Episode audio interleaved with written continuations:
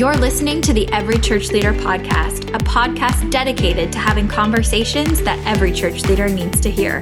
Now, here's your host, Mike Waslick. Hey, welcome to the Every Church Leader podcast. I'm Mike Waslick, and I hope today you feel like we've had a conversation that every church leader needs to hear. Well, this is it, episode one. I mean, I'm so excited to finally be starting this journey. And honestly, I just really hope that I can help you or your ministry team or, or anybody uh, talk about or think about something new, start a new conversation, and have that all funnel back to helping more people get to know Jesus. Today, my guest on the podcast is Brett Ullman. Brett is a speaker, a blogger, a YouTube content creator, and he's the executive director of Worlds Apart. He travels across North America speaking to schools, parents, churches, and other audiences about a wide range of topics, which include uh, media, sex and pornography, drugs and alcohol, anxiety and depression, and mental health. He's got a new talk called Parenting Navigating Everything, and he just released a video series related to that called How to Have a Better Relationship with Our Phones. Brett and I get into cell phone use, culture shifts, and we talk about things that will hopefully help you parent and lead your ministries better. So, without further ado, I would love to welcome episode one podcast guest, Brett Ullman. Brett, uh, welcome to the podcast. Thanks so much for being here today. I appreciate it. Thanks for having me on. Glad to be here. So, uh, for those of you who might not know your work, which uh, in the sphere that I'm going to send this to is probably a few people, um, can you just give a brief overview of sort of who you are and how you got into speaking to groups? Um, you know, a lot of the topics you cover uh, are difficult ones and tricky. There's got to be a bit of a story behind how you sort of transitioned uh, into this uh, into this job or into sure. this this role. So I was a teacher. I taught with the Toronto District School Board for ten years, most of it being in the Malvern community of Scarborough. And the first year I began teaching, uh, it was also the first year I got married. Uh, but I also uh, what uh, was down in uh, uh, New York at an event called Kingdom Bound, and I heard a speaker speak on music and media, who didn't just bash culture. Like I grew up in a Baptist environment: don't dance, don't drink, don't smoke. And if you asked why, you were like, it was just because. And so I heard someone, it was a good conversation on culture and engaging culture. So I came back and I did a talk at my own church and Six months later, I did a talk at another local church in Pickering. I'm, I'm from Ajax myself, so just right next to me in Pickering, I did another talk. And two talks one year, went to seven the next year, went to 14, went to 20, and it just kind of kept spiraling until I found myself teaching full time and speaking full time with a pregnant wife and a one and a half year old. And it was kind of chaos. So uh, we didn't really know what to do. I mean, being a full time speaker in the faith based realm was very uncommon. I mean, there's still only a handful of people in, in Canada who do it. In the U.S., there's lots, but so I went full time. Yeah. And at the beginning, I was just talking on media, and then there's a great book that Bill Hybels wrote once called "Holy Discontent," and that idea of, you know, what what bothers you, uh, and then go and kind of you know go and engage with that is something that I've kind of uh, lived with, and so uh, started with my first talk on media, uh, went to a, a, second talk on, at that point, it was like self harm and suicide. At that point, we were kind of dealing with like the terms cutting, which I don't actually use anymore, that term in my talk, but we talked about cutting and suicide and eating disorders, kind of not from a mental health standpoint, more directly. Then I spoke on dating and I had a talk on men, and then kind of got into some of the other tougher ones like uh, sex and pornography uh, I, I do find it interesting when I speak my talk called a porn project and that they introduce me as a porn expert and I always have to say to the audience like I am not oh, no. an expert on porn. Like what a weird thing to say. Uh, and then my two probably the two biggest talks I do one is called the Walking Wounded and it's on mental health and I, I struggle myself with a pretty severe anxiety disorder and panic disorder. I had a breakdown about seven years ago. I was doing about 300 speaking dates a year while I was doing my master's degree down in Chicago and ended up spending a year at home and have struggled ever since. And as we kind of chatted earlier, my new, we don't know if it's a new struggle or if it's the answer to my mental health, but I've been diagnosed with Lyme disease and they're trying to figure out, mm-hmm. as my doctor said, you're either really unlucky and you have two things or it's actually the root cause of everything. Okay. But I think mental health is one of those things we don't do well in the church. We often over spiritualize uh, and just give quick pat answers. And my newest work that I've been doing for the last few years is on parenting and trying to just resource parents on how to help our kids and help us parent as well. And I've liked some of the resource that you've been putting out. So you've got those parenting, uh, navigating everything videos, which cover a wide range of things. I also found on your website earlier uh, a parenting report card. Mm-hmm. Which it, does it look like? Do you give that to your kids to see how you're doing? Is that the point behind that? It is. It's it's a simple thing you give to your uh, kind of like junior high, high school age kids. Now it's one of those hard right. things. Like it's hard, like as a speaker or as a pastor, to ask for reflection. Like I do that in every talk that I do. I kind of say I do my talks with an open hand, and if you have something you think I'm doing wrong, saying wrong, better quotes, let me know. Like that kind of stuff's hard, but it makes me be better at what I do. Yeah. And uh, I just, I, there was a report card years ago I found in a book. And so I kind of uh, added a bit of that content, a bit of my own. And it's just a downloadable PDF that you give to your kid. Now, the truth is, you have to have a good relationship with your kid to do it. Like right. if you have, you know, if you don't have any influence or any good relationship with your kid, there's no like they'll just mark you zeros across the board, and it's not going to help. but the goal is to be able to look through and go, okay, there's a couple things that I got to work on, and there's some yeah. things that I'm doing well at. And so for parents who have kind of an a good, like a, a wonderful to an okay relationship, it might be a good kind of simple tool to use. Yeah, that was cool. So you do a lot of talks. Um, you know, what's one of maybe the more difficult ones that you put together? I am a, um, you know, I think aspiring to do um, not exactly what you're doing, but I, I love getting up and speaking to people and, and putting things together. So just as like a like a personal moment where I can be selfish to grow a little bit. Um, like, what's your process of getting through these talks? If somebody were to have you come in, what do they know that you've done as a background for for this sort of work? So I'm a very different speaker. Um, like I'm a teacher, kind of by if you could say gifting and by trade as well. Like I'm not a preacher. Now I say that, and I, I think preaching teaches, and I think teaching preaches. Did I say that right? Like uh, so yep. there's great debates with that but i am looking as Christians, how do we look at a topic from a Christian worldview? So I come from a topical standpoint for each of the things that I do. Uh, for any talk that I do, so my most recent talk is one called Navigating Everything for Parents.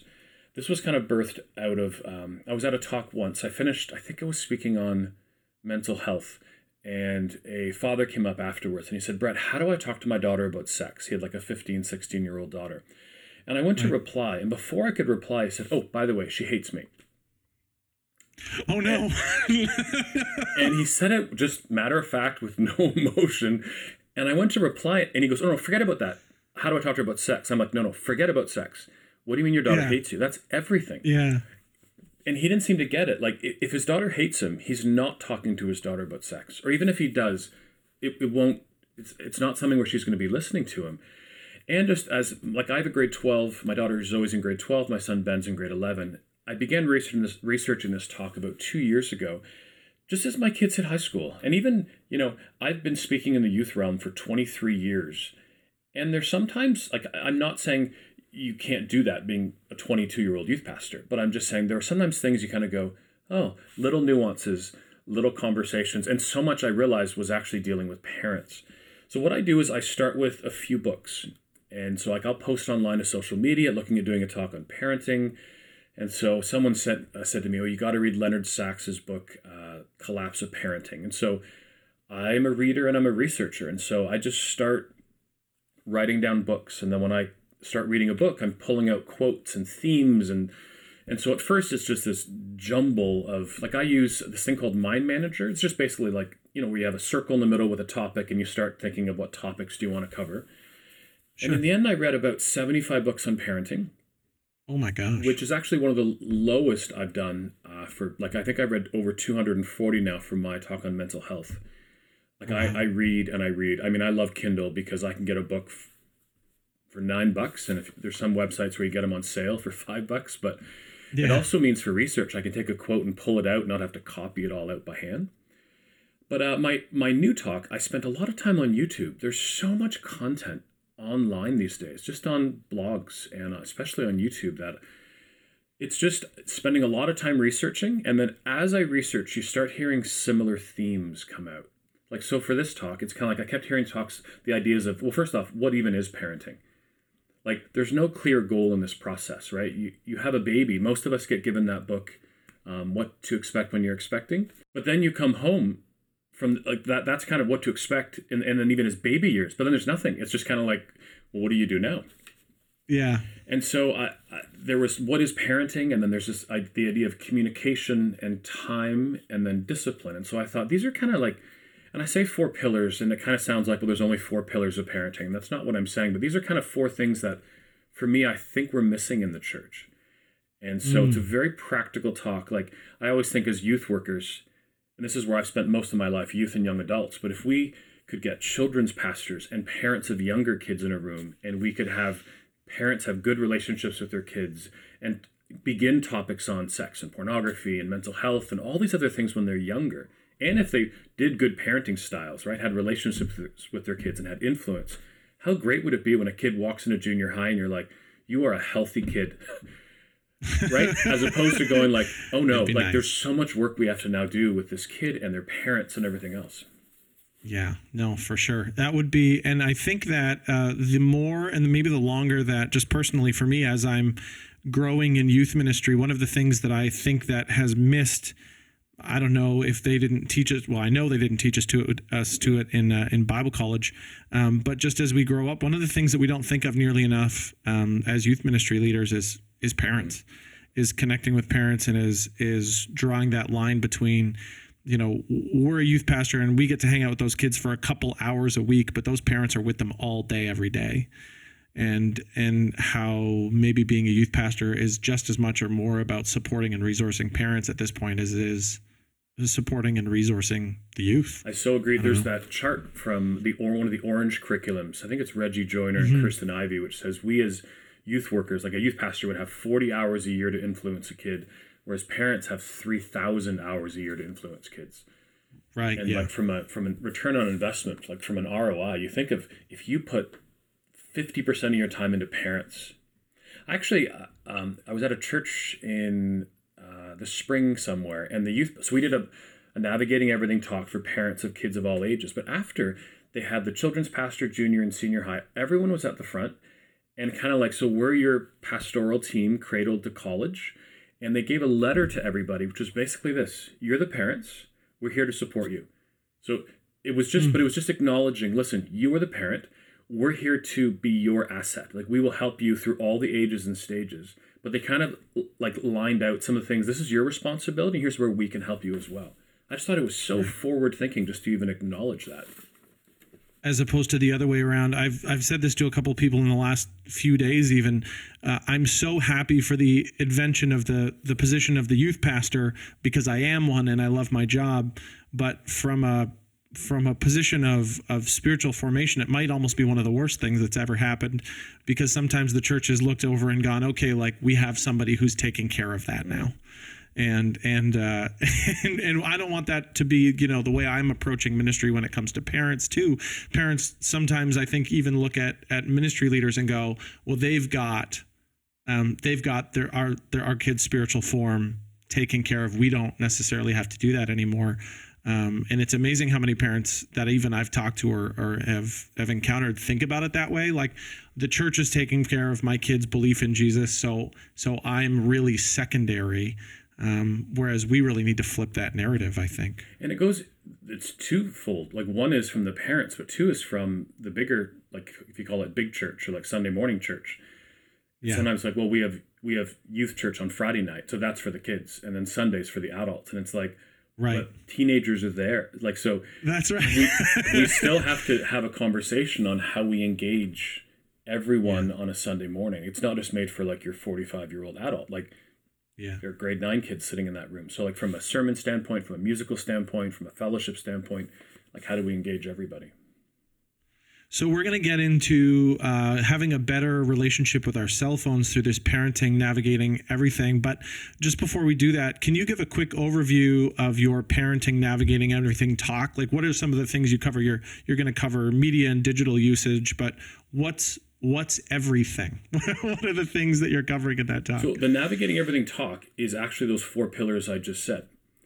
okay. Like I, it's kind of like there's to me it's the idea of there's kind of a foundation. So like I'm in time I'm going to have a nat like I have my navigating everything parents and I'm going to have a navigating everything students, which is this overarching big conversation. And then inside that, uh, like so I, I go through as I said, parenting styles, communication, time, and discipline. Those are the foundation things. From that, we can then talk about sex, pornography, mental health, you know, all these other things. But it all bridges from first having those relationships with our kids. There's a great uh, chart, I think it's an orange curriculum again, which talks about relational versus positional influence. So, like when you have a young kid, I think you said 10 month old, is that right?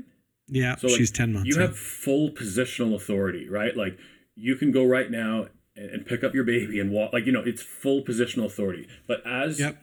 as you get older, that will slowly decrease down to nothing. Whereas Yeah. relational influence begins at zero. And for me, I'm the opposite end for you. I'm heading into their late teen years. And it's only because I have relational influence that I have influence with my kids. But it takes a lifetime Mm-hmm. of talking, like it's that disciplined communication, proper parenting styles. It's all those things that have allowed my kids and us to have, with me and my wife, to have a good relationship with them. Mhm. So at the awesome. end of my navigating everything, I do I call it one slide. It's actually two or three where I kind of go through, you know, like even media. It's just like, you know, we have to look at the idea of like your worldview shapes your values and your values shape your actions. Like it's there's so much to cover in that. And the same with with sex. Like we want our kids to have a healthy, like a biblical worldview of healthy sexuality. Uh, mental health like I, I just it's, so it's just kind of saying here's some on ramps for you for other larger conversations Cool. So, in the churches uh, that I'm working with, I'm finding, especially when it comes to some of the older demographics, um, that there's maybe a lot of assumptions about cell phone or digital media usage in general. Um, I'm finding a lot of people using it sort of as a catch all excuse to almost everything that's wrong with the world. Um, and it's uh, sometimes it's people who use it often. Often it's people who, who don't engage with that technology at all that just sort of yell at it from the outside.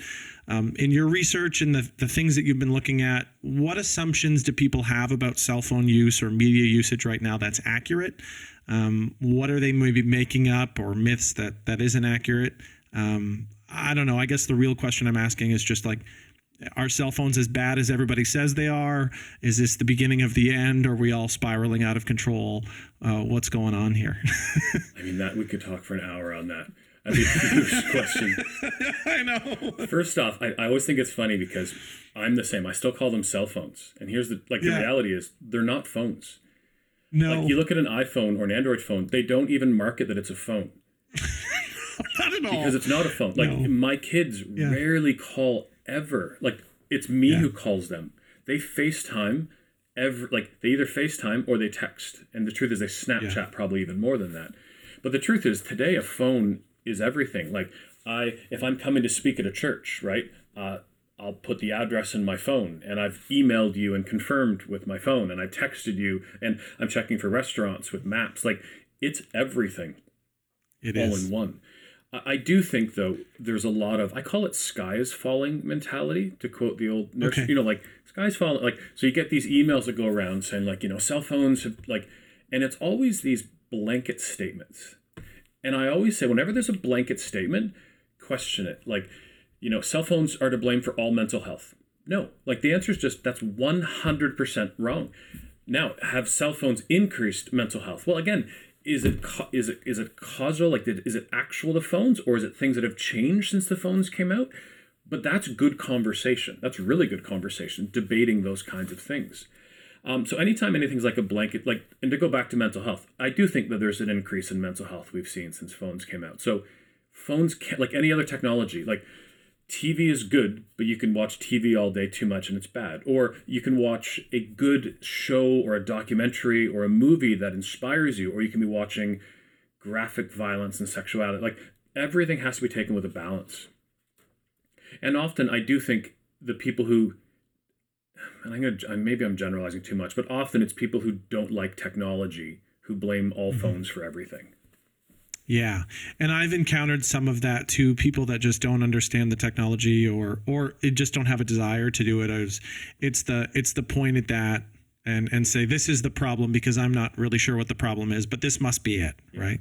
I remember being in church. I was actually this. I was speaking, and so uh, a missionary or something came in and was talking, and they said a verse, and they just said the verse, but didn't explain, didn't say what the verse was. And so I had my iPad out, and I quickly was on my Bible app looking, and a woman was looking over at me, and I'm kind of like, I'm looking at my Bible. Like it, it's it's Yeah. just funny that there's an assumption I'm playing a game or so, like it's like.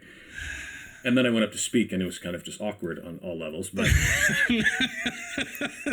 Did she then pull hers out and make sure she was looking at hers while you were speaking? Or like I know for me, I do uh, I do like it's it's this idea of balance.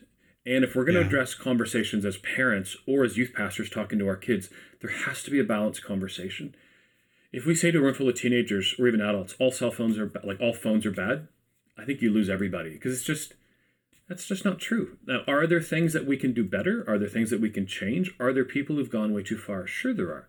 But there is also people I think who have good relationships with phones and other technology and media as well. So it's I always use the term with parents, we need to be teaching, not telling. It's the same with pastors, right? We don't just tell kids what to do. We need to teach them why we're doing it. And that's something I mm. think is really important that we make sure we're teaching the the reasons why, not just kind of say these statements like everything's bad. Yeah, and just on an aside, now that you've said that, there's this um, uh, Tim Elmore wrote "Marching Off the Map." I don't know if you've seen that one. And one of the things that he says in that one that's really caught me that I make sure that I say when I talk to people is is um, is that uh, adults aren't necessarily used as much for information anymore. Um, and and when I say that to people, they go like, "Well, what do you mean?" And I say, "Well, I don't think the book said." Uh, adults aren't needed for discernment or for wisdom, but you can get so much information so fast that it's it's almost it's almost like the internet and media and the immediacy of information is changing the way relationships between teens and adults need to happen um, to a certain degree. I don't know if you would agree or disagree with that, but um, I think I would. 'cause that also goes along with I I see more and more parents who are disconnected from their kids. Yeah, So one is that they have you're right, they can quickly if they have a question, you don't need to come downstairs and ask a parent. But two is Mm-hmm. many times there isn't a parent or they're kind of raising themselves. So it yeah. it's kind of both and. It's wild. It's and so we're gonna sort of get into this. You made uh, nine videos about cell phone usage and ways that we can be a little healthier. Um, and I think maybe uh, I've got a couple specific questions about uh, a couple of the videos. But if you've got ones that you want to touch on that I skip over, um, then that's great. So the first video you made is just called "Touch and Interaction," um, and you had a really crazy stat about how many times a day we touch our phones. Can you talk about that a little bit and maybe what that means? Well, the, first off, the goal of making this series, this was actually the second series I did. I, I did a series a few months before this called um, A New Narrative. Like it, it was for, really designed for parents. We need a new narrative of how we speak to our kids about music, movies, and television, uh, and then social media and phones and stuff like that. So, like, first we need to be talking to our kids about these conversations, right? And then Right. in that, I kind of thought, well, there needs to be more discussion on phones because I, I find there's more conversation on like this on these phones than there is on many other things which is funny by the way because it's one of my least viewed youtube videos this series Right. Which I've noticed, uh, just even having sitting it in front of me, but the content in it is so good. it's like i put out one called is masturbation a sin it's breaking 60000 views today but this to me is like not that that's not an important topic but it's like Yeah. this to me is the, what people talk and i also wonder if people aren't watching it because they don't want to be con- not convicted but they it's just easier to be ignorant or just say oh I, i'd rather just keep my relationship like if you're going to go through this series you're going to probably have to make some changes right? That's the, kind of the idea. But the touch and interaction was an interesting one. Like uh, one of the stats says we touch our phones 2500 times a day. And when you're researching stats like i try to be very conservative because i know some like you can grab every day there's some article that comes out and often they're from christian resources which again is it's like it's just everything like it's just this massive stat and you're like i don't think that's true right. but this yeah. was actually well documented, and it was actually, a, and this actually they said is is an average. It's not actually the high range, which was like I think it was four or five thousand times a day which is crazy. I don't even and and so I the the interesting thing that you just said going back for a second is is maybe one of the reasons that people don't watch some of this content is because they don't want to be convicted. So I went through and watched all nine of these and every one of them hit me in some way mm. that I was just like, ah, oh, I do do that. I'm, I'm so sorry. maybe maybe that's a shift. We're going to get into the notifications one in a sec. And and so I think at the end of the video, you challenge people to go through. So I went through uh, and eliminated almost all of them, and uh, and it like it made a difference. It made a difference as to how much I think I pick up my phone because it's not trying to interact with me so much.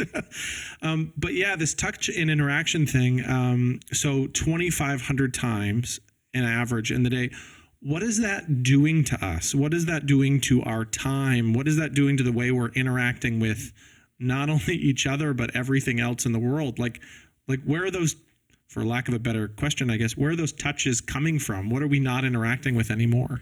Well, I think what's interesting, this is just for talking about touching. That, that sounds yeah. um, almost inappropriate. Um, maybe we need a better word for that. But you know what I mean? Like, we're just talking about actually holding and touching our phone. So yeah, we're not, not talking about interaction where you actually like right. open it, which is 75 to 150 times a day. And as someone said, don't forget you're sleeping. So like it's not just divide by 24 and that's per the day. Like you're hopefully sleeping. But the truth is they say 50% of teenagers don't turn their phone off and they interact at some point throughout the night. Right. Um, your your question was kind of the idea of you know i mean one is the time comes from the interaction. Like 75 to 150 times a day we're opening our phone. And what are we doing? Checking quickly our social media seeing what someone's like the amount of time that we put in that is extraordinary. Yeah. And even the touching i just think is a problem because you know if you even i go to a meeting like if i go to a meeting and like if i come in to speak and we do like a youth pastor's lunch that day or something every one of us has our phones out on the table and we spin it and we we, we like we don't just put our phones like i now say to people phones in airplane mode and like i feel like a dad but it's kind of like let's put all our phones and if we're going up if you and me are going up for lunch it's the same i actually tell the person my phone's going off because i want to, i want you to know listen if i'm out for coffee with you i'm with you and i'm yeah. not checking now there are times see again everything is in a balance. There's times as a dad that i know my wife who's a nurse is working and my kids might need a ride or something. So do you know what? I may have my phone out. But it's it's that balanced conversation. How um how can we curb this? So i've i thought about this and and um how often i touch it whether it's even just like um, I've noticed after watching even little things like um, like if I go a few minutes without without looking at my phone, I just make sure it's in my pocket. Mm, me too. Like it's, yeah. or like I have this moment where it's like, oh no, where is it? I don't have it. Where did it go? This is like learned behavior at this point. How do I curb this? I agree. I went to the gym the other day to work out, and I got to the gym and I went because I, like most people, I don't use cards. Like I just use everything on my phone. Right, even going through a McDonald's, I just use my watch or things. But I forgot my phone at home, and it's interesting the now, I mean, I do struggle with anxiety, but like this anxiety that suddenly came over me, I felt, you know, you feel like you, see, you say the term "I feel naked." You know what I mean by that? Like you suddenly feel like I'm I'm not whole in this moment. I'm missing. Yeah. And then I go through. What if someone needs me? And I'm like, I sound like, like I just I sound crazy. Like I'm at the gym. It used to be you go to the gym and you'd have an hour like and there was a payphone down at the edge of you know of the gym like now it's like if, if you send me a message i feel like see this is the problem with us even as as adults is we say to students we don't need to reply to that snapchat right away. But if you send me a text i feel like i have to reply to it immediately. Yeah. And so it's some of this uh, it, to me it's affecting all aspects of life. And that's why from the two the first video on touch and then the notifications everything else is really well, how do we actually practically do that with other aspects of mm-hmm. our life? I find it funny. I'm giving yeah. hand gestures to you right now for an audio no, podcast. So no, that's good.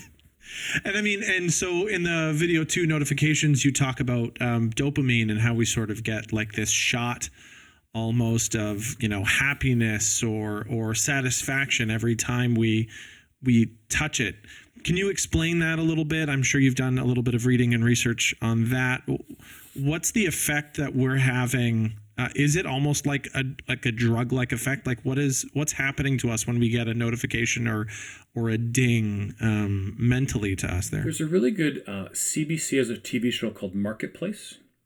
Yeah. And so they did one of i think it's last year or the year before called i think it's called addicted to our phones. If you go through the list i think it's actually on my blog. But they walked through you know they put an app on which is great now because we all have this if you have an iphone i know it's built right into iphones you can see how much screen time you have and stuff per day. But they talked about dopamine and t- it was actually a, a lab called dopamine labs which was creating games and they were talking about how their goal is to keep you looking and watching. And so even some of the like uh, i forget how they, they used it like when you get a notification they're not all given at the same time. They're actually scattered a little bit because that's how your brain likes them but dopamine is simply this. Dopamine is the pleasure drug. So if you get a kiss get a hug you know these things. But it's also every time you get a ding every time your phone's in your pocket and it buzzes there's a dopamine hit to the brain. Now i don't think we know what a million dopamine hits does to a person because it didn't used to be a million hits right? It used to be you know these these smaller things. So when you look at and this is where in the earlier series when i do a new narrative talking to teens we can say things Mm-hmm. like get off your phone. Snapchat is stupid. These are all things teens said their parents say. That's just telling. It doesn't mean anything. But when i start talking about dopamine or i talk about an increase in anxiety and depression i can have a thousand students in the room and you can hear a pin drop. Everyone like that is a rational conversation. You are teaching and we're talking about that. And that's something that kids will listen to. And so the idea of well how do we you know decrease some of those notifications is just kind of the simple next step which is why i just said yeah. Let's just get like i like everyone else we download apps and then they just sit on our phones. Or even like i'm going through my email right now and like the other day i got up and there's 35 messages and i'm like why do i care about an app that i was using six years? Like so it's like unsubscribe unsubscribe. Like i'm actually physically making less things come in and even uh, like i turn off notifications on my computer because i don't want to be working and have notifications coming in yeah but I found even for me, like I, I forget how many apps I, de- I deleted, 75 to 100. And from that, I'm now getting rid of their notifications. yeah And other things like Twitter. I mean, one day it said like someone who I don't know, who I must follow, tweeted about someone else who I don't know. And I'm like, why is why is that coming on my phone? Like why? why do I care? yes. Yeah, and and I think one of the um, wild things, and you sort of just touched on it, is like there's almost this fear. So you challenge to delete some apps and to to take off notifications, and so I actually took that a step further too, and and went on to some of the things that that I was getting emails about that were ridiculous and started unsubscribing. Um, and even they were things, even though they were things that I knew I wasn't going to miss, like in the back of my head, it was very difficult to get rid of them. It's like, what if there's a notification at some point that like affects me and now I'm not going to see it, even though it's an email that I've received for the last three years and deleted immediately almost as an annoyance you know my my email went off. I'm like oh i got something. And now i get less of those. Is this going to be is this going to be hard for me? Is it going to be worse? Well, these are things that actually went through my mind. Especially as youth workers too because we often we almost collect like we collect information. And so it's like i subscribe to probably 50 like they're almost just news feeds that collect you like now some of them i'm not deleting like walt mueller's cpyu you know axis and their three culture trends like there's things that i get every day now i may not read them or every week when they come in but there's other things, and we're not like there's other things I want coming in. And with apps, I'm not saying delete all apps. Like I still Yep. have Facebook, I still have Instagram and LinkedIn and Twitter. Sure. But I, I we're talking more about if you, if you're not using it, let's get rid of it. Yeah, yeah. It's interesting. It's and it's like it's more of a balance. It's not the it's the thing you touched on earlier. It's not this is the the root cause of everything, but certainly out of control, it can be something that's harmful so quickly. yeah. Um, okay, I'm going to skip a couple of videos. Uh, you did one on family dinners and on movies. Um, but the one that you did on work and school, I thought was really interesting. You talk a lot about how we're not necessarily intentional with our time. Um, and so when we only give things partial attention, we only get partial results, right? Yeah. Um, how is this hindering us, maybe not only in work and school, but in church and faith formation as well? Well, I kind of, this is one that I kind of learned. Well, like, I've been writing a book for the past two and a half years. I actually wrote a book called Navigating Everything. It's actually Okay. more of a handbook. It just went to editor actually yesterday, but it's 240,000 words. It is, but see, this from my perspective, I often big have one, I call it a touch point with a parent. Like, I Right. come into your or another church, and if I have a parent, the odds that they're going to see me within the next few years is very low. So Yeah. I'm like, how do we make foundational change? And I'm like, so my many many people say, well, make it six books. I'm like, but people aren't going to buy six books. So if I have one book with all the different conversations inside it, how can we actually make change? I went off on a tangent. What was the question? Oh, uh, being distracted, huh? Which is what I'm doing right now. but um, as I was writing, I found I would like uh, so I, I used an app called Scrivener for writing, and so it puts all my chapters together, and I'm writing stuff. But as I start writing and a thought process goes, suddenly, and I'm on a Mac, ding, and it dings, and on the corner, it actually says like you, and it's like it's like Wagjag has new deals on steaks, and it's like, but I still stopped my thought train, looked at what it was, and often it be, oh yeah, someone's emailing me, and I click on it, and I do an email, and I check a few emails, and I've just lost ten minutes. And so I realized for me that it, and it's it was the same when I was a teacher. It- it- I saw this with students. It's like if you're going to do something, do it. Like whether it's work or whether it's school, do what it is. Like when I uh, write or when I am doing something, I'm going to do it with full attention. So I turn off notifications and I and, I'm going to go back and check that stuff later. But for what I'm doing, focus time for for me, I spend like if I'm writing, I like about an hour and a half, and then I need a break. And my break might be go back to email, check, you know, did someone is there notifications or mentions about something I need to address? But but your second question was is it affecting the church? Is that kind of Yeah. How do you think this is hitting the church as well? Well, we need to acknowledge there's a bit of a diff like there's a difference. So if if we're talking about someone at home like doing work or studying, a student studying, having music on, I actually don't mind that. I, I think we probably need more mellow music for studying.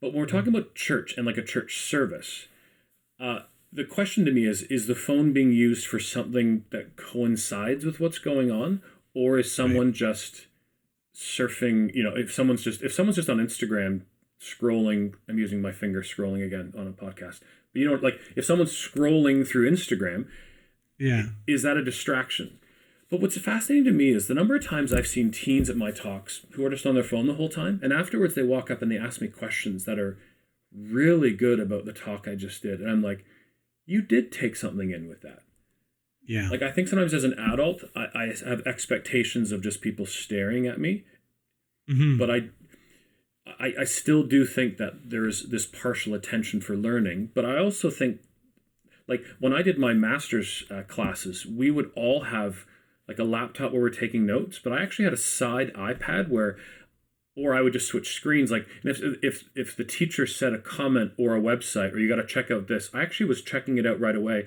I do think we're able to do two things at once. right. I, I don't think the idea is, and also some sermons, like even like for a master's degree, there's t- the content is extraordinary. Often in a Sunday morning service, it might not be like it's a greater theme or something you're learning. And for me to quickly check, you know, the missions organization or the verse and a translation I want to look at. But again, it's, there needs to be a, a balance in that conversation. So you mentioned a couple studies that show, you know, cell phone usage that uh, decreases productivity and learning in the video. How do we sort of take that power back um, and use these tools as a sort of a positive part of what we're doing? How do we make it so they're not a distraction, but we actually um, we tap into the efficiency that, in theory, they should be adding? Well, I think we need to um, we need to look at how we're doing. Like, so let's take a Sunday morning service, or for us as youth workers, like a a, a talk time we're doing at youth or junior youth or something. I think we need to look at how, like, the goal is learning, the goal is not listening. Mm, like, I don't really care really if someone good. just stares at me for an hour. In your mind, you're wandering. People used to fall asleep. Some like, but now a phone, like when I was a teacher, I would put music on so that when the kids, their back of their head was kind of thinking of the music and the front was thinking of me. I do wonder with some kids if they're scrolling through Instagram, but they're actually listening to everything I'm saying and they're blindly just mm-hmm. doing something.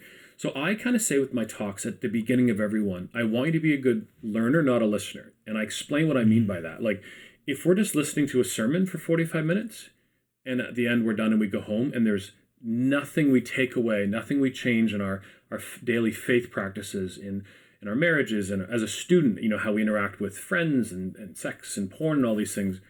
Well, we haven't learned anything anyways. So the idea of just blaming a phone or something for that, part of that comes back to us as teachers, right? As pastors, mm-hmm. how do we engage? So I think we need to just teach people how to do it better. Like in a teaching class in school, everyone has a laptop out. That's just the Right. norm, like when you're in university. And so I actually wonder if we I, I put I did one paper once saying we need to have like laptop plugs beside every you know if we charged a thousand dollars for a series for church, people would actually want to learn. But Right. but I think we don't come to church to learn, which is where we have to actually change the culture we have, where it's not just a social event, even though fellowship is good. That there's a purpose, like there's going to be musical worship, and there's going to be worship in other ways through offering and other things, but there's going to be teaching, and teaching is to change us and to make us you know, to help us in our walk with Christ and how to make us better in that. So phones can help. So I tell people you can take photos of all my slides. And I actually am very intentional. I have massive slide decks for what I do. But the reason is that's the only like I can do an hour and a half with a teen group and I don't lose anybody. But I also have 125 slides behind me. So Right. but the, the and, and I actually when I'm using my clicker, I don't click always when I finish a slide to the next slide, right? Because I'm trying to keep attention. Sometimes I do it early, sometimes I do it late, but again, it's keeping attention. And then there's got to be, you know, uh, people can take photos of what they want, but even then, it's like I, I want people at the end to find a way to, like I always use the, I think almost every talk I do, I end with the John Maxwell quote. Uh, you know, you have three days to take one thing from this talk and do something about it. Mm-hmm. I know some churches, you'll hear some pastors kind of say, like, now what? And it's like, well, what do we do with what I just said? Right? It might be a bit theological in nature, but how do we bring this down to that when you walk out this door right now, when we say amen and the band finishes their song, what do we do with this? And so I think there are ways that we can use technology, and that's where things like podcasts come in. You know, like I think every church should have their uh, like um, their sermon on whether it's YouTube or other or other things, both an audio and a video. If forty percent of your church, like stats say, between forty and fifty percent of our churches aren't in church every week.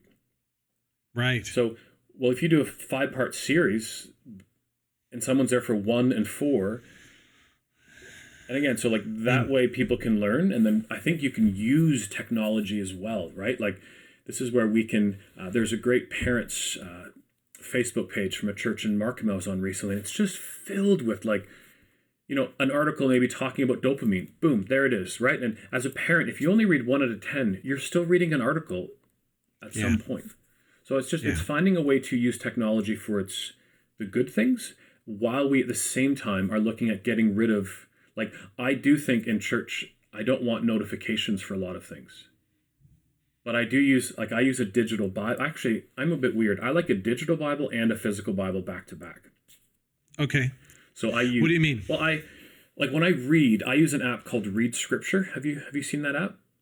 I haven't. bar none my favorite i used to so like YouVersion's kind of the the normal i used one called Glo for quite a while which i really loved because if you click on a verse it gives you a commentary on the bottom so i actually quite often the pastor's preaching you know luke 3 verse whatever and i'd click it and it's giving me an explanation on the bottom and i actually really like that some context to what we're talking about but then recently i moved to this app called read scripture by the bible project Okay. you know those cartoon drawings that people do? So before Hmm. every book of the Bible, and inside, sometimes there's two or three for a whole. Like I'm, I'm reading through Kings right now. So there's actually first because actually they, they, talk about there's no two first and second kings. It was the book of kings that we split up into two. So there's this mm-hmm. overarching narrative of the entire book of kings. Well how great is that that you could be on a cell phone you could be on a bus you could be in school on a on a, on a spare like or for me at home right now and i can a get this overarching narrative of the book and then i start reading and not only does it give me the readings but see i then switch over to my physical bible so i can take notes yeah. And I also like reading the Bible through different perspectives. So I'm using one right now called um, uh, Beyond Suffering Bible. It's the Joni Eareckson okay. one, but it, it's viewing scripture through a lens of you know suffering, which for me I actually really appreciate. And I just did John Maxwell's Leadership Bible, and I did an Apologetics Bible. So every time I go through it, it gives me I just want to look at it through a different lens. Yeah. So there might be some notes, and then so I'm, I'm, I'm going back and forth. But the app actually then has the reading, a psalm or a proverb, and you click a little check mark and it takes you to your next day. Mm-hmm. So there's some good things. This, That's really good. This is the great part about this stuff is that you can go. I know, and you sort of alluded to it too. Not only to it happening to you, but also you doing it.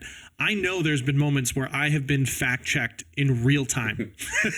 like I've said something, and a youth or an adult or at a, a at a talk I'm giving somewhere have looked at me and gone, "I don't know about that," and you can tell they're googling it and I think that's great. I think that's healthy, and it and it helps to sort of solidify. As long as what you're saying is actually true, it, it really really helps.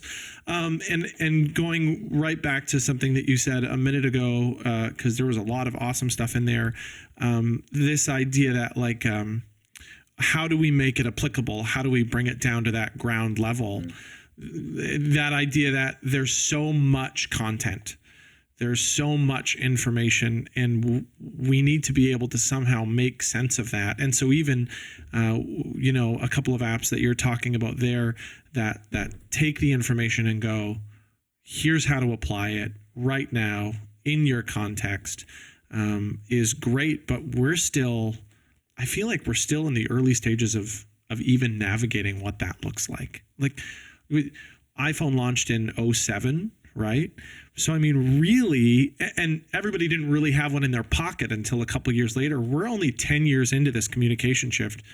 I, I I feel like I say to people, and maybe you can back this up a little bit, like it's okay that you don't know how all this is working yet. We're all sort of still figuring it out together. Like we don't know what the end result of this is, but we need to start thinking about that. I'm just beginning my like I've just finished my book, so I don't want to suddenly hop into the next thing, but no. I'm uh, I don't sleep well, so I'm in bed. I think it was even last night, and I'm thinking through this navigating everything talk for students. And what I really want to have right. in it is an app where kids, mm. while I'm talking, like you've been to like, I love that youth things now where people can text in content, like text in questions yeah. and stuff. I like that. Yeah. But what I want to do, like if we're talking, let's say I'm doing a talk on media, and I, my talk for media is media, faith, culture. So, like looking at balanced media conversations, looking at how your worldview affects everything. But if I'm talking about prayer, I'd love if you could put a quick poll up that says, you know, how many of you are struggling in your prayer life? And within 10 seconds, you can have, like, can you picture, like, we're just talking about faith. How many of you feel dead in the water in your faith? And your church congregation yeah. says 85%. Like, all right, let's just, let's stop everything. Like, yeah, th- we need, I think too often we just, um, we just keep doing what we've always done. And I'm not saying we change, we're not changing theology, but we kind of mentioned, we talked about this for a few seconds before, but some of the ecclesiology, how we take Christ to people and how we, like, if we're not engaging people, what are we doing? Like, if we as youth yeah. pastors all do sermons, like, if I come in and speak 125 talks a year and every time I leave it does nothing, what a waste of my time. Like, yeah. There needs to be change, but we don't like if you're in school i could like when i was a teacher i knew if my kids understood the science because i would test and i would do things. And it's almost like i think polls could help you that if you could poll people especially like live polling is not that hard to do. No. Yeah. And so it would let me kind of see what like or even just as a youth worker like what who needs help. We do this a little bit on our like we have a charity site and it's it's really just a shell of the charity but it does have polling for pornography where we can actually poll, like you could poll your own church on their pornography use, and the stats are staggering. Like you're talking seven out of 10 Christians on this poll said they, they either dabble, struggle, or are addicted with pornography. Yeah. And those are things like I'm speaking uh, a couple Sundays from now on a Sunday morning on pornography, which is now four or five times a year. People usually kind of laugh and go, "Oh, it's on a Sunday." I'm like, "Yeah." Like, if you want to, uh, one of my um, professors at Wheaton said the church is answering questions that no one's even asking.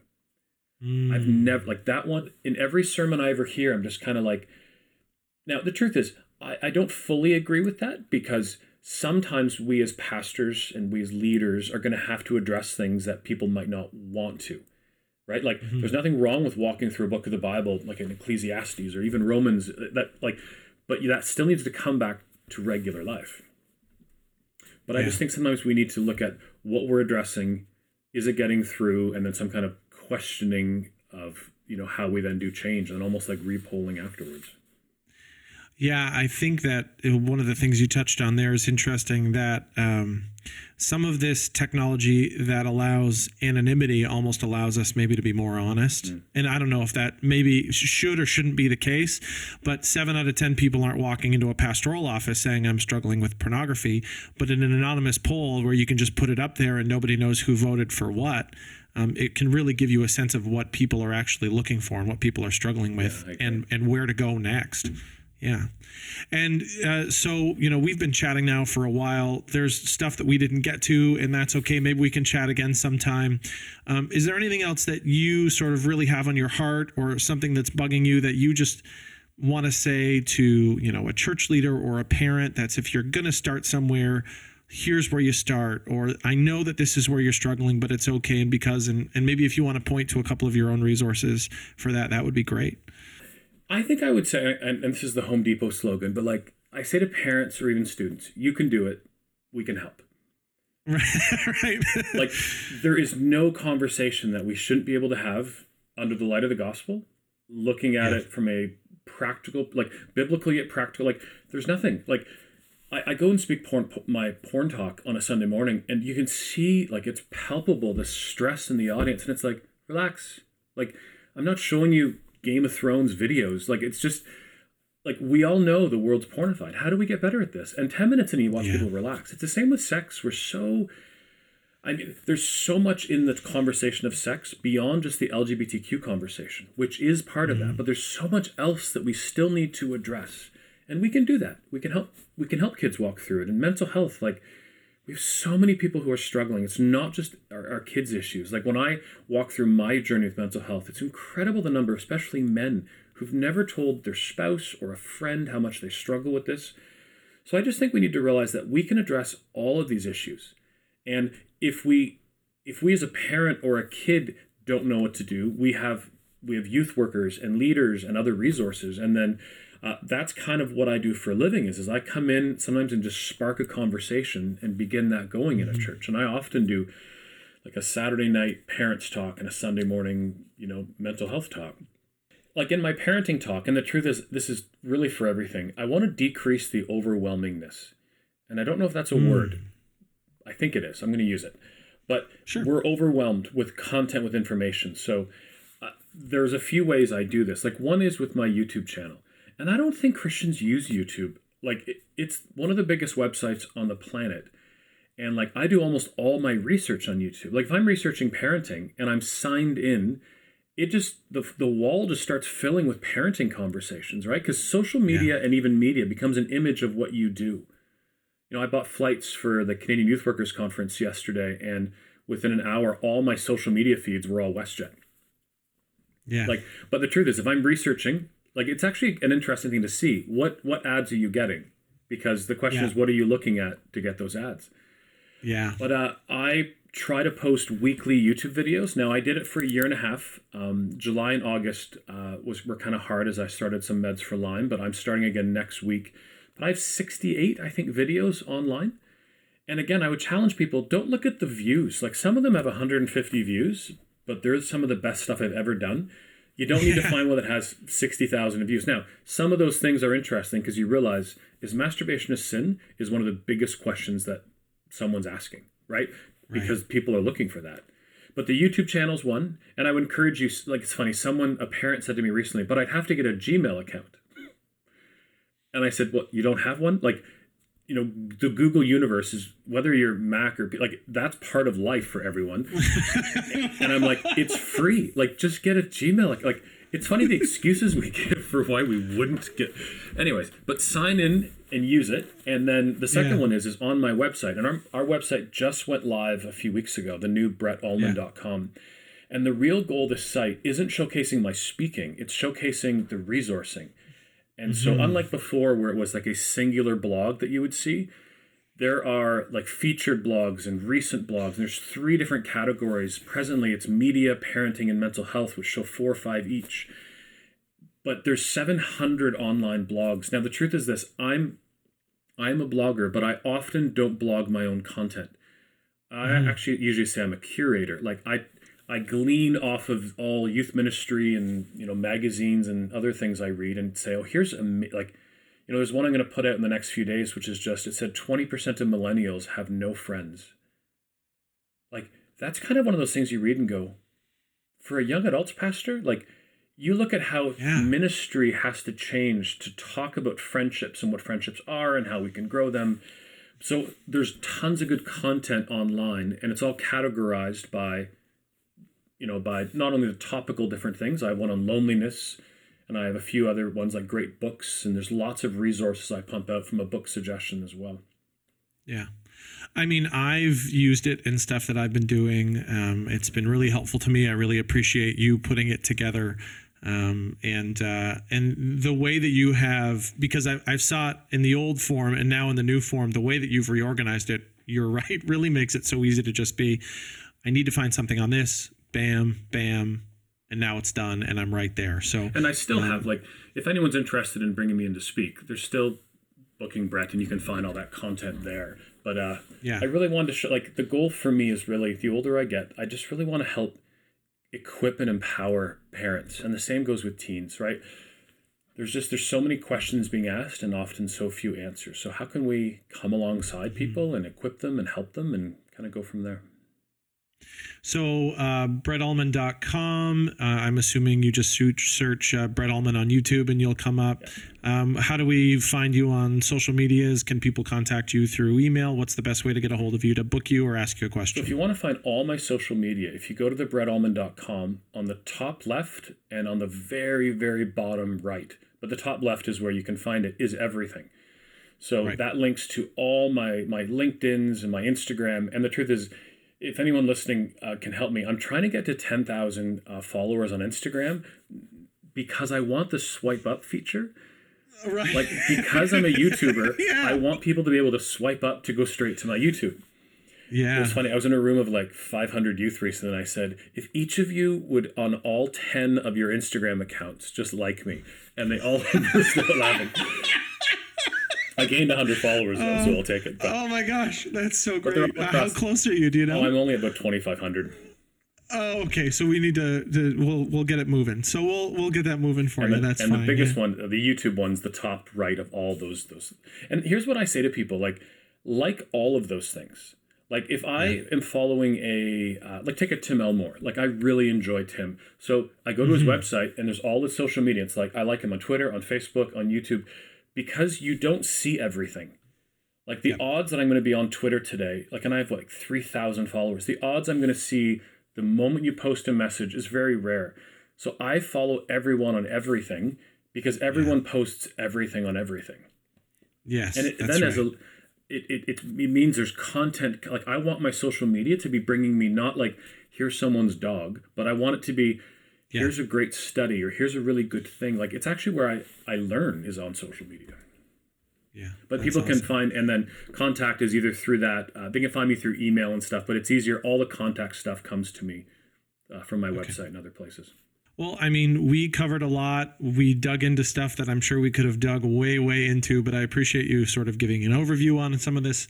And uh, I hope people will go and check out the rest of it. And I'm really appreciative of you um, spending a bunch of time with me today. So thanks so much for doing that. welcome had a good time hope we can do it again Well, what an awesome first episode of the podcast. I'm so thankful for Brett and his wisdom and willingness to come on and share some of the things that he's been working on. And, and I hope there's a couple of gems in there for you as well, things that'll help you lead at home and in your ministry. And you know what? check Brett out. Go find one of his books, uh, book him for your church or your organization. Check out his website. Watch a few of those YouTube videos. There's all kinds of amazing content in there that Brett provides. I know that it's helped me lead better in areas, and I'm sure that it will do the same for you as well. And with that, I guess that wraps up episode one. And, and you know what? If you loved how this episode sounded, uh, then you should get a hold of our friend Jair Chambers. Jair is an expert in sound engineering and live performance audio, and his post production of this episode is the reason that you could hear us despite echoey rooms and Apple headphones. Uh, Jair has experience both inside and outside the church in live performances and installation, mixing, and audio editing. So if you're interested in finding out more, you can contact him at jaircchambers at gmail.com. Uh, look in the details of this episode for all of his contact information, including his super fun Instagram account at Lego Soundman. Give that one a follow as well. Hey, thanks so much for coming on board today and hanging out with me.